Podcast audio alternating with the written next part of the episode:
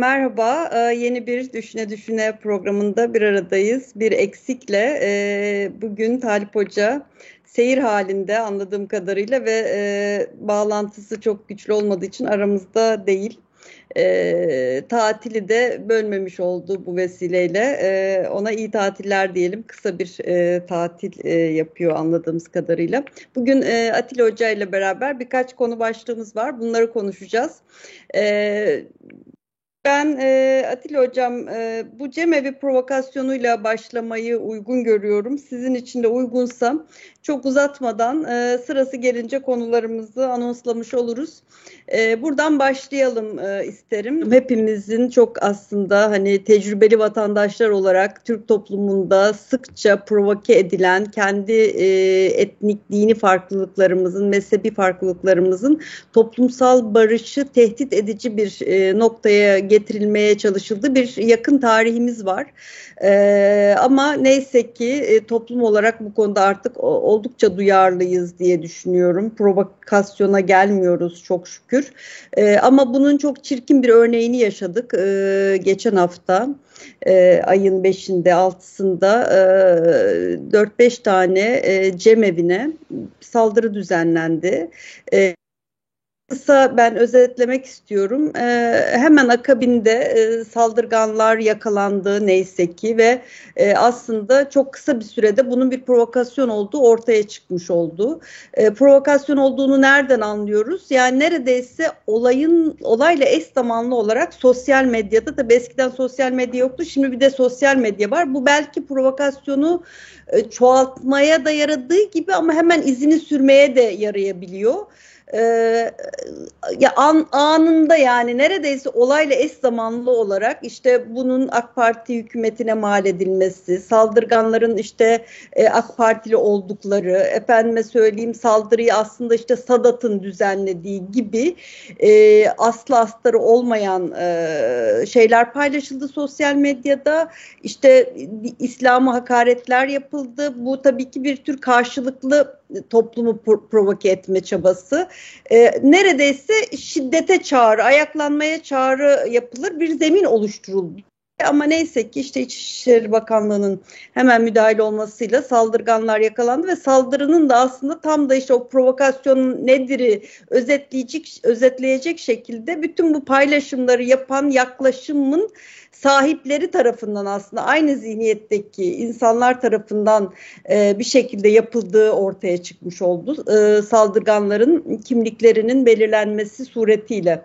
E, bunun akabinde de Cumhurbaşkanımız Ankara'da bir cemevini ziyaret etti. Cemevini ziyaret etmesi çok değerliydi. E, çünkü e, biz biz bu saldırganlık e, profiline, saldırgan profiline ve saldırı profiline alışığız ve bunun e, derinleşmemesi, bunun yeni komplikasyonlara imkan vermemesi için hani siyasi erkin diyelim ki hemen e, mevzuya e, girmesi ve pozisyon alması, bir işte geçmiş olsun ziyaretinde bulunması çok değerliydi.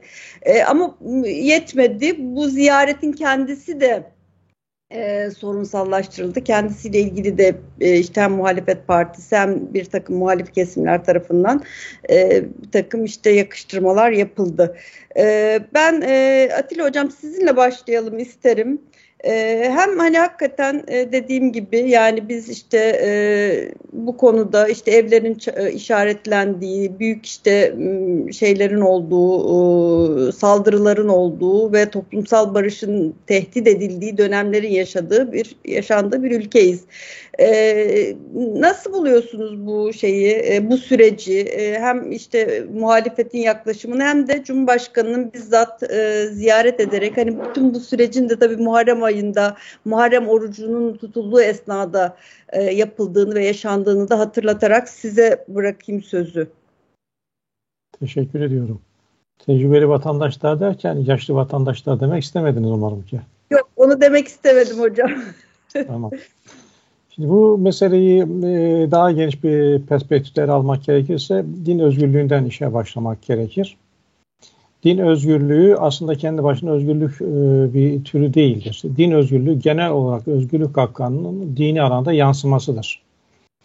Ve din özgürlüğü temel sivil hürriyetlerden birisidir. E, hayat, hürriyet ve mülkiyet nasıl ki doğal haklarsa bunların sivil toplumdaki aşırımları olarak da işte din özgürlüğü, ifade özgürlüğü, seyahat özgürlüğü, yerleşme özgürlüğü gibi özgürlükler karşımıza çıkar.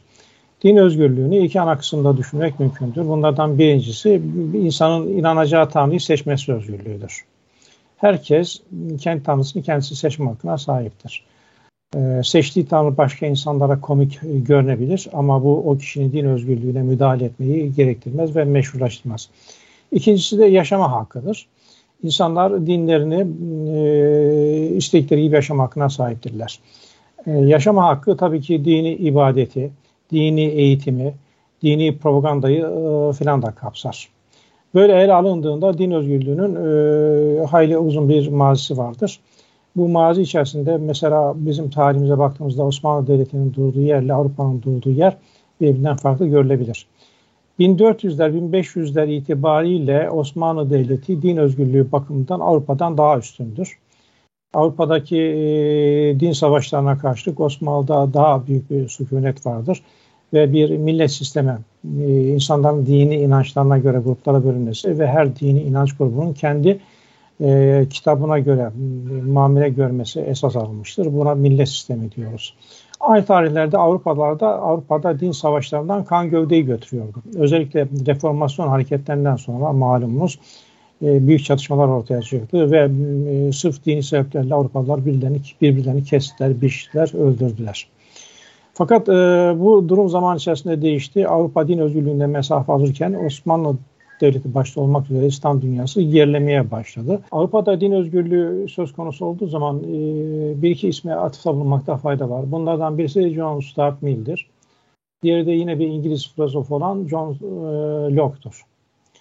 E, John Locke İngiltere'nin e, Carolina kolonisinin e, sahibi hamisi olan e, İngiltere'deki hamisi için kaleme aldığı Carolina'nın temel metninin bir maddesinde din özgürlüğünden bahseder. E, orada e, kolonicilerin e, yerlileri, e, kafirleri e, ve farklı inançtan olanları toplumdan dışlamasının yanlış olduğuna işaret eder. Bu insanların da Hristiyanlığın akla, mantığa uygun inançlarıyla haşır neşir olmasının ve bu insanların da hoşgörü görmesinin o insanların İncil'in esaslarını daha iyi anlamasını e, sağlayacağını söyler. Ve böylece dini özgürlüğü tanımlar ve teşvik eder. Şüphesiz e, Amerika'da din özgürlüğü bir gün içerisinde bugün bulunduğu noktaya gelmemiştir. Amerika hemen John Locke'un dediklerine doymuş değildir. Amerika'da da çok vahşi, acımasız din özgürlüğü ihlalleri yaşanmıştır. Ama adım adım adım adım din özgürlüğü gelişmiştir.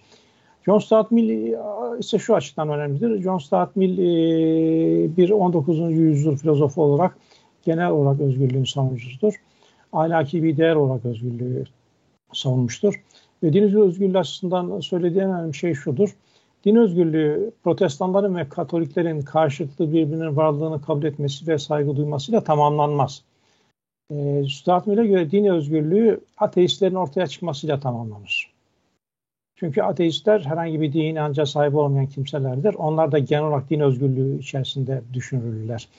Bu yüzden din özgürlüğünün tam açılımı da aslında din ve vicdan özgürlüğüdür. Din ve felsefi inanç özgürlüğüdür. Bu şekilde e, Avrupa'da din özgürlüğü gelişmiştir. Buna karşılık İslam dünyasında din özgürlüğü gerilemiştir. Bu gerileyişte zannediyorum ki ana problem e, din özgürlüğünün dini gruplar arası yani farklı dinlere mensup insanlar arası bir ilişki olarak görmesi fikri etkili olmuştur. Şüphesiz bu din özgürlüğünün bir parçasıdır.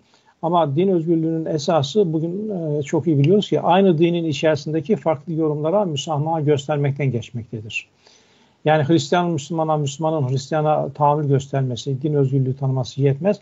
Aynı zamanda Hristiyanın Hristiyan olan birisine, Müslüman olan birisine, Müslüman olan birisine din özgürlüğünü tanıması e, gerekir. Böyle bakıldığında İslam dünyasında özellikle bazı ülkelerde mesela Afganistan'da, mesela Pakistan'da, İran'da ciddi bir din özgürlüğü problemi olduğu söylenebilir.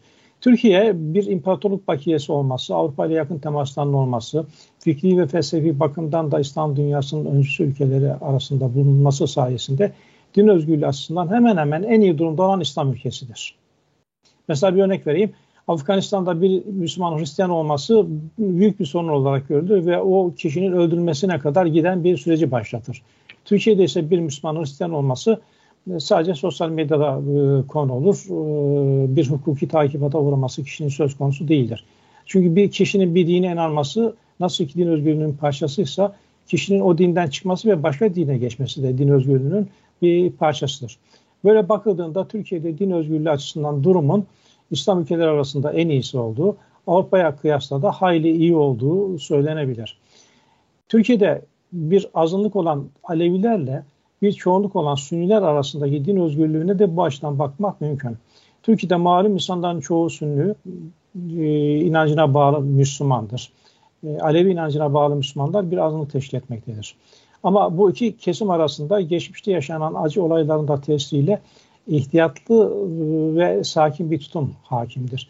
Nitekim sizin de bahsettiğiniz son provokasyonlarda toplumun tabiri caizse gaza gelmemesi, e, toplumsal hareketlenmeler olmaması bunun bir neticesi olarak görülebilir. Bu çerçevede demokrasinin faziletlerinden de bahsetmekte fayda var. Mesela Kemal Kılıçdaroğlu bir Alevi lider. Alevi lider olmasına rağmen e, Sünni geleneklerine uyduğuna dair işaretler veriyor. Mesela işte camiye gidiyor, e, cenaze namazına katılıyor, e, dua ediyor. E, Kılıçdaroğlu bunu yaparken Erdoğan da 20 seneden beridir ilk defa bu sene Hacı Bektaş anma törenlerine katılacak mesela. Hacı Bektaş veli törenlerine katılacak. Keza saldırılar üzerine Hüseyin Gazi Cemevi'ni ziyaret etti. Oradaki Alevi dedeleri ve babalarıyla bir sohbet gerçekleştirdi. Bir oruç açı iftarı yaptı. E, dolayısıyla demokrasinin de böyle din özgürlüğünü teşvik etmek gibi iyi bir tarafı var. Çünkü demokrasi insanların, siyasi liderlerin kitlelerden oy almasını gerektiriyor. Oy almak için de e, kitleleri açılmayı gerektiriyor. Dolayısıyla böyle bir durumla karşı karşıyayız. E, bu olayın e, e, ortaya çıkarttığı bir iki gerçek daha var. Ondan da altını çizmekte fayda var. Malum Alevi Dernekleri Federasyonu Hüseyin Gazi Cemevi yöneticilerini ihraç etti gerekçe olarak da gösterdikleri şey kendilerinin bu ziyaretten haberdar edilmemesiydi. Ee, böylece katı hiyerarşi gibi yapılanma içerisinde yer aldıkları izlenimini yarattılar. Bence bu doğru değil. Cemevlerinin kendine mahsus bir bağımsız statüsü vardır. Her cemevi kim istiyorsa kendisi onu davet edebilir veya her cemevi kim istiyorsa onun davetine açıktır. Bu olay aynı zamanda seçmen tabakalar arasında bağnazlığın nerede yattığını göstermesi açısından da önemli. Genellikle Sünni tabaka AK Parti seçmeni bağnaz olmakla itham ediliyor. Halbuki Alevi Dernekleri Federasyonu'nun gösterdiği tavır asıl e, bağnazlığın bu kesimde yattığıyla ilgili bir şüphe uyandıracak mahiyettedir.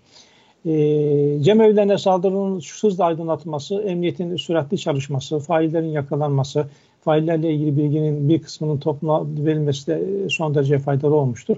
Çünkü bu tür olayların faillerinin e, meşhur kalması e, provokasyona zemin hazırlar faillerin kim olduğunun ve ne amaçlı yaptıklarının bu belirlenmesi ve topluma aktarılması toplumu rahatlatır.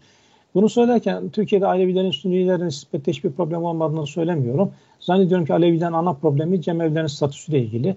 Cumhurbaşkanı Erdoğan da bu konuda bir çalışma yapmakta olduklarını açıkladı. Unutmayalım ki AK Parti iktidarları e, Alevilerle ilgili e, bir dizi toplantı yapmıştır ve çeşitli açılımlar gerçekleştirmiştir. Cemevi'nin ibadethaneleri olup olmadığı ile ilgili tartışmalarında gelecekte e, çözmeye kavuşacağını düşünüyorum. E, olaylar her ne kadar üzücüyse de olayların büyümemesi ve e, toplumsal bir yaraya dönüşmemesi tabii ki çok sevindirici bir durumdur. Evet. Hocam ben de bir iki hususu eklemek istiyorum. Ee, yani hem dinleyicilerimizin de e, dikkatini e, çağırmak açısından. Çok yakın zamanda e, e, Kemal Kılıçdaroğlu'nu siz ifade ettiniz. İşte Alevi bir siyasi lider. Şimdi e, Türkiye'de e, yani bunu e, bunu açıkça söyleyebilmek önemli. Yani uzunca bir süre Alevi kimliği Türkiye'de gizlenen, üstü örtülen bir kimlik olarak vardı. E, bunun artık hani e, toplumsal hayatın içinde işte her yerde söylenebilen bir kimlik haline gelmesi çok önemli bir şey. Ee, yani açık edilemeyen bir kimliğin özgürlüğünden elbette ki hiç söz edemeyiz. Yani ancak özgürlüğünden söz edebilmemiz için onun açık seçik toplumsal her alanda e, kendini gösterebiliyor olması lazım. Bu bir asgari vasat aslında. E, bu bunun önemli olduğunu düşünüyorum. E, ama Kemal Kılıçdaroğlu'nun Alevi bir siyasi lider oluşunun e, tersinden e, mevzu edilmesi, sanki e, işte e, Kemal Kılıçdaroğlu'nun Cumhurbaşkanı adayı yapılmaması için bu kimliğin altının çizildiğine dair bir e, yaklaşım sezinlendi e, üretilen e, söylemden ve şu şekilde ifade edildi. Sanki işte iktidar partisi seçime yakın işte e, Kemal Kılıçdaroğlu'nun Alevi kimliğine e, vurgu yapacak, bunun üzerinden bir karalama kampanyası yapacak e, gibi bir e, takım söylentiler e, dolaşıma sokuldu. Bu e, akabinde Kemal Kılıçdaroğlu'na aslında Cumhuriyet Halk Partisi içerisinde Kılıçdaroğlu'nun aday olmasını istemeyenler e, için yapılan bir istemeyenler tarafından yapılan bir operasyon olduğu aslında e, konuşuldu akabinde. E, bunun önemli olduğunu düşünüyorum. Yani Alevi kimliğinin hala böyle operasyonel bir e, tezgah için kullanılıyor olması, kendi içinde e, işte Cumhuriyet Halk Partisi çevresinde bunun e, Kemal Kılıçdaroğlu'na bir operasyon çekmek için kullanılıyor olması çok vahim bana kalırsa.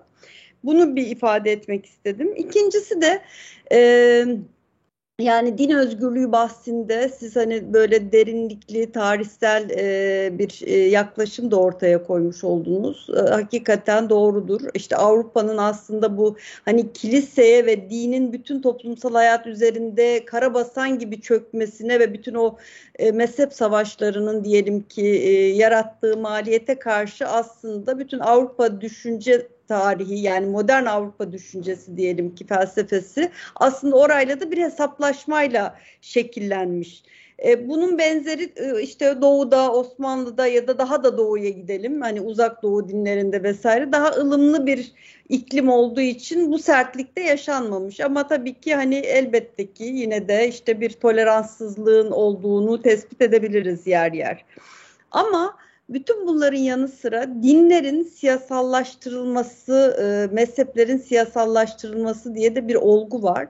Şimdi Alevi kimliği dediğimizde e, yani işte Cem, Cemevinden işte dedelerden bağımsız olarak söylüyorum kuşkusuz. E, bu kimliğin bir takım e, örgütler içinde böyle bir hani insan devşirme e, menba olarak kullanıldığını görüyoruz. Ke hakeza işte Almanya'da mesela Aleviliğin İslam dışı bir e, din olarak tanınması meselesi var. Yani Aleviliğin belli Alevi kesimler yani kendini Alevi diyen belli kesimlerce de e, bir hani din değil bir işte kültürel ideolojik bir base bir taban olarak kullanılması e, gerçeği de var. Dolayısıyla bu vasat sorunları aslında biraz konuşmayı da işte zorlaştırıyor. Yani o işte daha toleranslı iklimin oluşmasını da zehirleyen e, şeylerden birisi ve tam da aslında provokasyona imkan sağlayan şeylerden birisi de yine sanki bu iklim diye düşünüyorum. Bilmiyorum e, katılır mısınız? Şimdi insanların oy verme davranışı üzerinde etkili olan faktörlerle ilgili ampik araştırmalar çok yapılıyor. Ee, bu araştırmaların gösterdiği bir gerçek var. O da şu. İnsanların oy verme, e, siyasi tercih yapma üzerinde aklımıza gelen hemen hemen her faktör etkili oluyor. Bu çerçevede dinler etkili oluyor mu? Evet dinler de etkili oluyor. E, buna dayanarak insanların dini e, güdülere, dini düşüncelere dayanarak oy vermesi o insanların dışlanmasını ve kınanmasını gerektirmez. Ayıplanmasını gerektirmez. Bu bakımdan e, siyasal İslamcılık tabiri biraz çirkin bir tabir, lüzumsuz bir tabir. E, siyasal İslamcılık mefhumu marifinden düşünüldüğünde e, Müslümanlığın e, insanların siyasi düşünceleri ve görüşlerinde hiç etkisi olmaması talebi olarak bu gösteriyor. Bu akla ve mantığa aykırı bir şey. Keza bu açıdan da mesela e, Türkiye kitlesiyle Sünni kitlesi arasında karşılaştırmalar, araştırmalar yapılmış mıdır bilmiyorum. Mesela Alevilerin e, bir partiye blok olarak yönelmesi söz konusu mudur, söz konusu değil midir? E, bunun araştırılması ve açığa çıkartılması gerekir. Benim gözlemim o ki Eğer siyasal İslamcılık doğruysa siyasal Alevilik diye bir terimden de bahsedilebilir. Çünkü Alevi kimselerin büyük bir ihtimalle e, yekpare bir bütüne yakın bir biçimde oy vermesi söz konusudur. Benim kanaatim mesela şu sıralarda Alevi kitlesinin ağırlıklı olarak CHP'ye oy verdiği doğrultusunda. E, dolayısıyla e, insanların e, davranışlar üzerinde her faktör etkili olabilir. Şimdi bizi ilgilendiren özellikle siyasi ve hukuki eşitliktir. Siyasi ve hukuki eşitlik şu anlama gelir. Bir kişi Cumhurbaşkanı adayı olmak istiyorsa bu kişi özelliklerinden, kişisel özelliklerinden bağımsız olarak bunu yapabilir. Mesela Alevi de, Sünni de, bir ateist de Cumhurbaşkanlığına aday olabilir. Seçimlere girebilir. E, bu açıdan bir problem varsa mesela ateist birisi devlet başkanlığı yarışına giremez şeklinde bir düzenleme varsa bunun ortadan e, kaldırılması gerekir. E, ve hukuk olarak bu yapılmalıdır. Fakat e, sosyolojik zaten ayrı bir şeydir. Sosyolojik alanda mesela insanlar e, Alevi bir lidere oy verir mi vermez mi? Sünni bir lider oy verir mi vermez mi? Bu ayrı bir araştırma konusu ama bu konu, araştırma konusundan varabileceğimiz şey sadece tespit yapmaktır. Buradan normatif bir çıkarım yaparak e, bir hukuk e, düzenlemesi gerçekleştirme imkanı yoktur. Böyle bakıldığında e, Alevilik azınlık olduğu gibi Cumhuriyet Halk Partisi de genel olarak Türkiye'de bir azınlıktır. Cumhuriyet Halk Partisi malum e, hiçbir demokratik seçimde tek başına iktidara girememiş bir siyasi partidir. E, Demokrat Parti, Adalet Partisi, Anavatan Partisi ve e, AK Parti merkez sağın temel aktörleri olarak e, tek başına iktidar dönemleri yaşamışlardır. Ama Cumhuriyet Halk Partisi hiçbir zaman tek başına bir iktidar dönemi yaşayamamıştır. Ee, içinde bulunduğumuz dönemde de Cumhuriyet Halk Partisi içerisinde de bir gerilim olduğu aşikar. Cumhuriyet Halk Partisi'ndeki bütün e, parti yöneticilerinin Alevi olduğunu söylemek mümkün değil. Ama Alevi bir ağırlığın bulunduğu belki söylenebilir. İşte bununla ilgili tartışmalar yapılıyor. Cumhuriyet Halk Partisi Atatürkçü kimliğinden uzaklaştı. Alevi kimliğine bürünmeye başladığı şeklinde e, tartışmalar yapılıyor. Bu tartışma daha ziyade tabii ki parti ilgilendiren bir tartışma. Ama Kılıçdaroğlu'nun e, dini kimliğinin öne çıkartılması dediğiniz gibi e, parti içerisindeki, CHP içerisindeki e, Atatürkçü çevrelerin de bir marifeti olabilir. Bir Alevi liderin e, seçilmesini istemeyebilirler ya da parti içi mücadelede onu ekart etmek isteyebilirler. Bu tür şeyler siyasette tabii ki normaldir, olağan karşılanmamız gerekir diye düşünüyorum. Evet. Hocam e, yine Kemal Kılıçdaroğlu ile devam etmek istiyorum. E, bir açıklaması oldu e, Kemal Kılıçdaroğlu'nun seçmen kayıtları ile ilgili. YSK'nın elinde olanından fazlası bizim elimizde var gibi. Biraz böyle hani hakikaten şaibeli, enteresan bir açıklama e, hani devletin elinde olmayan bir muhalefet partisi nasıl elinde oluyor? Nereden ediniyor bu bilgiyi? E, kaynak göstermesi gerekmez mi? Bu bir hani bir ihbar olarak da algılanabilir. Hatta yanlış hatırlamıyorsam hani İçişleri Bakanlığı'nın hani neyse elindekini getir gibi bir şey de oldu, yaklaşımı da oldu. E, bu tabii hani seçime giderken e, bu açıklamayı ben doğrusu fahiş bir açıklama olarak değerlendirdim. Gerçekten hani e, neyi amaçladığı ilişkin bir şey söylemek istemiyorum ama hani doğuracağı sonuçlar itibariyle hani riskli bir açıklama e, olduğunu düşündüm.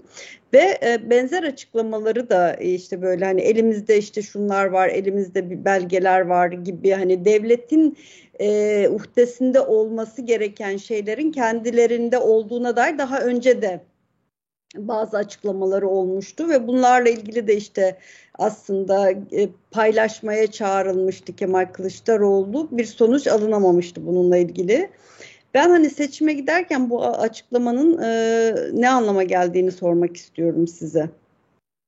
Şimdi seçim önemli bir iş. E, seçim demokrasilerin şöyle nedir? Seçim olmayan bir demokrasi demokrasi değildir.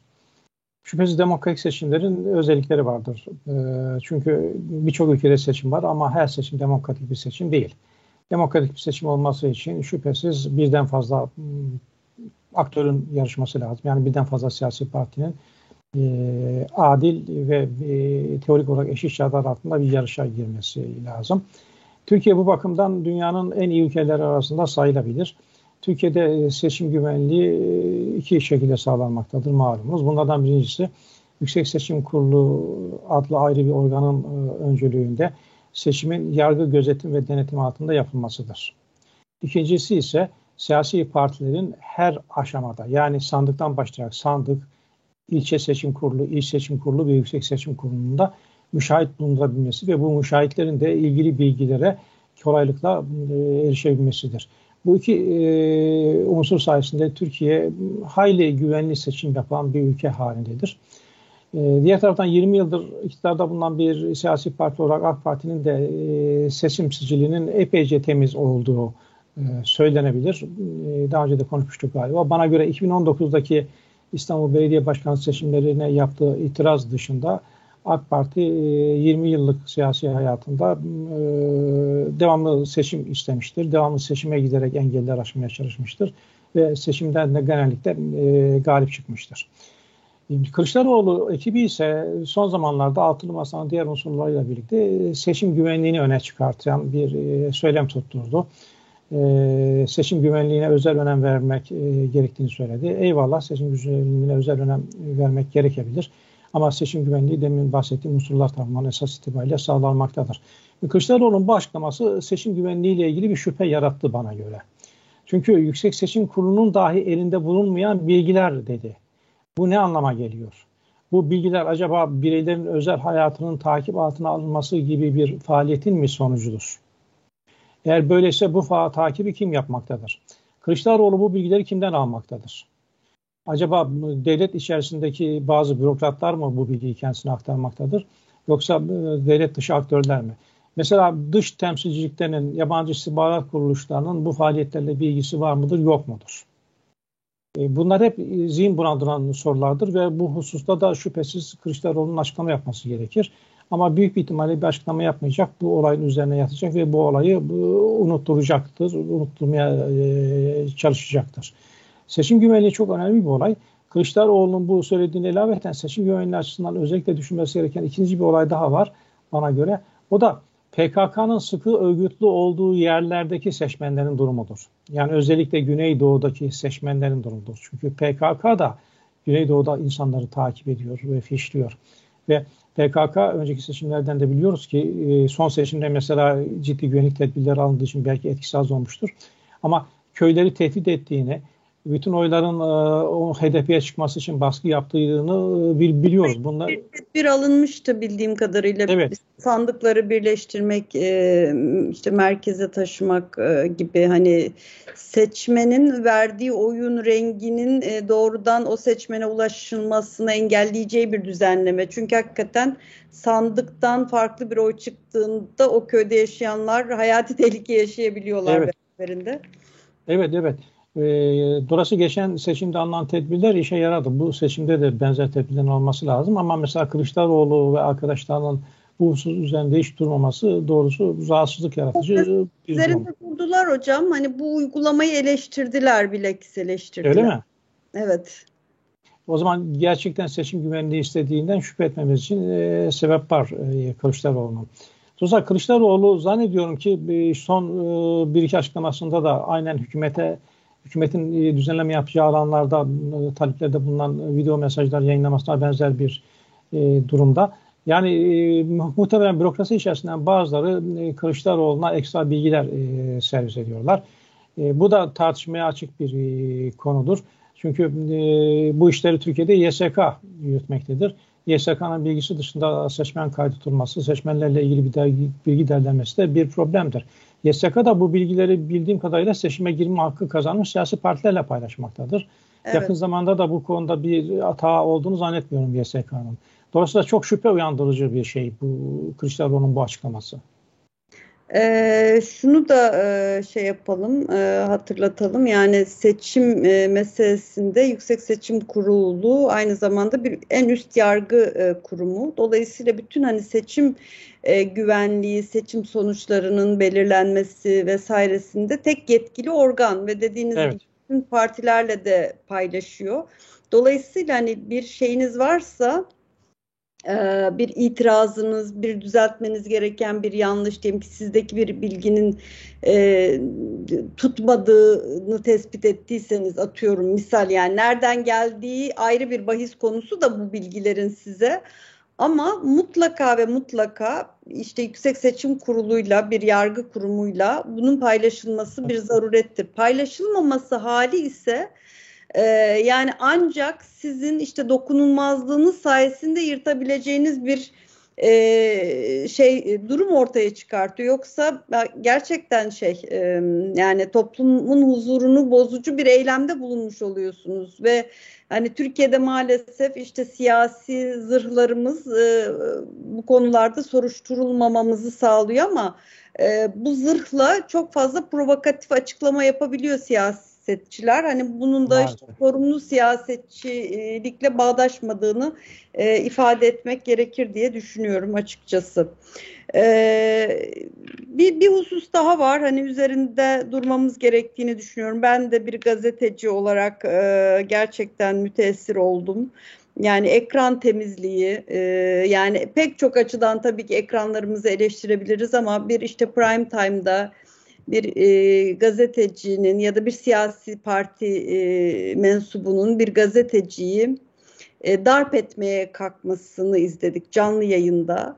E, yani bu akıl alır e, bir şey değil hakikaten. E, yani hani ekranı bundan nasıl koruyabilirsin? Hani neredeyse artık siyasi tartışma programlarını bile şey mi yapmamız lazım? 18 artı mı yapmamız lazım bilemiyorum ama e, bu bir siyasi ahlak göstergesi de aynı zamanda ben öyle e, değerlendiriyorum. E, Demokrat Parti bir siyasetçinin e, bir gazeteciye e, ekranda e, saldırdığına şahit olduk. Bilmiyorum izlediniz mi siz o görüntüleri? Evet. ben ne, de izledim.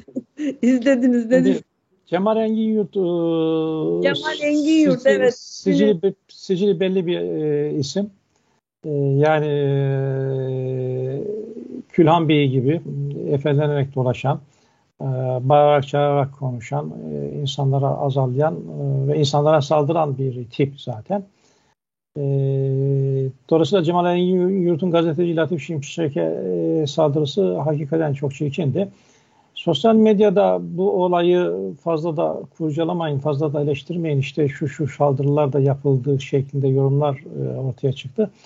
E, doğru, daha önce de çeşitli gazetecilere saldırdı ama bu olay biraz farklı bir olay. Bu olay e, milyonların göz önünde cereyan eden ve faili ve mağduru belli bir olay. Öbür olaylarda faille ilgili bir bilgimiz yoktu.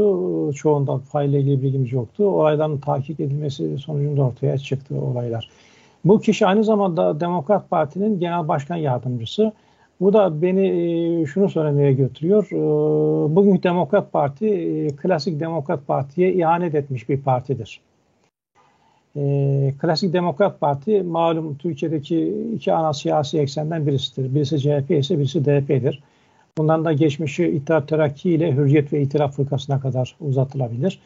Ee, bütün çeşitlenmelerine rağmen Türk siyaseti bu iki ana aksen üzerinde hareket etmektedir. Partilerde bir radikalleşme mi oldu? Yani hani siz bunu nasıl değerlendiriyorsunuz? Hani Demokrat Parti kendine ihanet etmiştir derken mesela şeyde de aslında benzer bir durum belki var. Hani mesela İyi Parti baktığınızda işte e, hani muhafazakar e, işte diyelim ki milliyetçi bir tabana seslendiğini e, öngörüyoruz. Hem ayrıldığı parti itibariyle hem bir takım söylem ürettiği söylemler itibariyle ama bir taraftan da işte hani o e, ana aks dediğimiz hani alışık olduğumuz o milliyetçi muhafazakar seçmenin toplum kesiminin hassasiyetlerine muayir bir tersine bir takım işte söylemler daha radikal çıkışlar yaptığına şahit olabiliyoruz. Yani işte Cumhuriyet Halk Partisi keza e, onun için de aynı şeyleri söyleyebiliriz aslında. Yani o merkez işte ne merkezin sol ortanın solu değil aslında hani solun solu bir e, şeye kulvara kendini açmış bir partiye e, dönüştü neredeyse özellikle Kemal Kılıçdaroğlu ile beraber.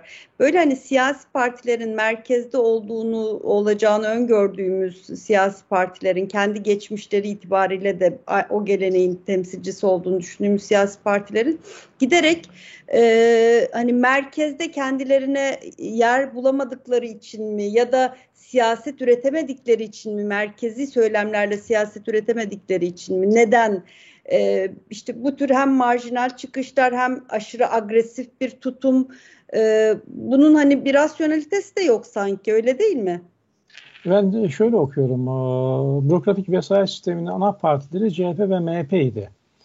Bunu şuradan da anlayabiliriz. Mesela bugün AK Parti 20 senedir iktidarda ama AK Parti'nin bürokratik kadroları var mıdır deseniz şüphesiz e, beraber çalıştığı bürokratlar var ama AK Parti'nin bürokratik kadroları ya yok ya da bu iki partinin sahip olduğu kadrolar nispetle çok daha az.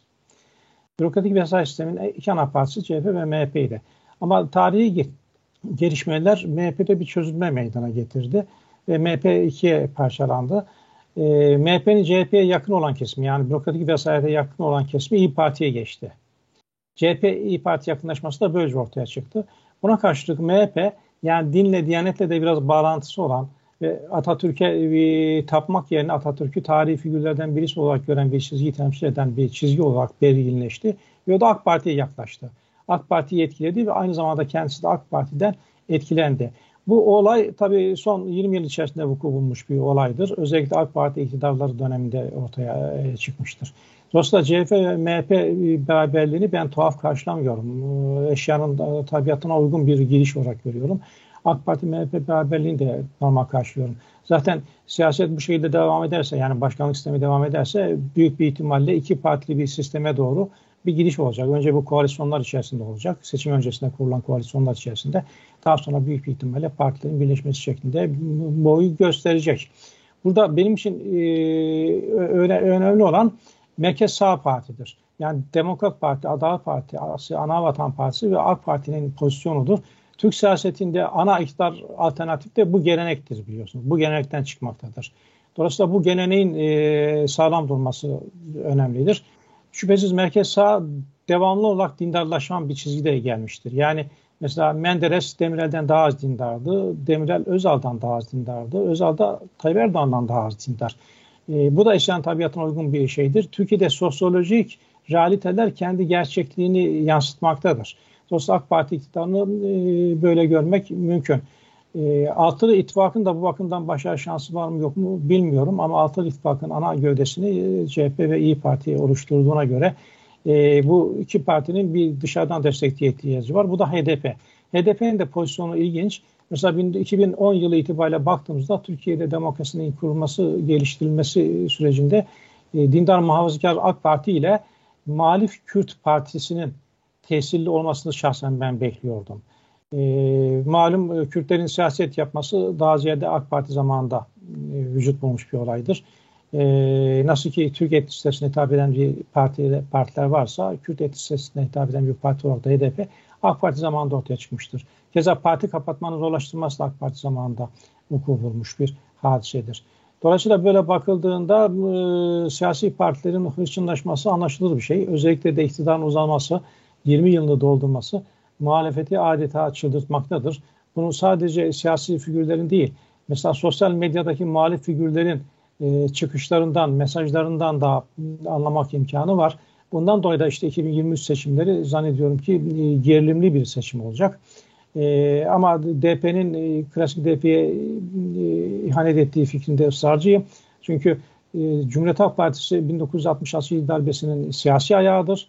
E, 60 darbesini asla kınamamıştır ve Menderes, e, Zorlu ve Polat Kanlı idamlarında asla kınamamıştır.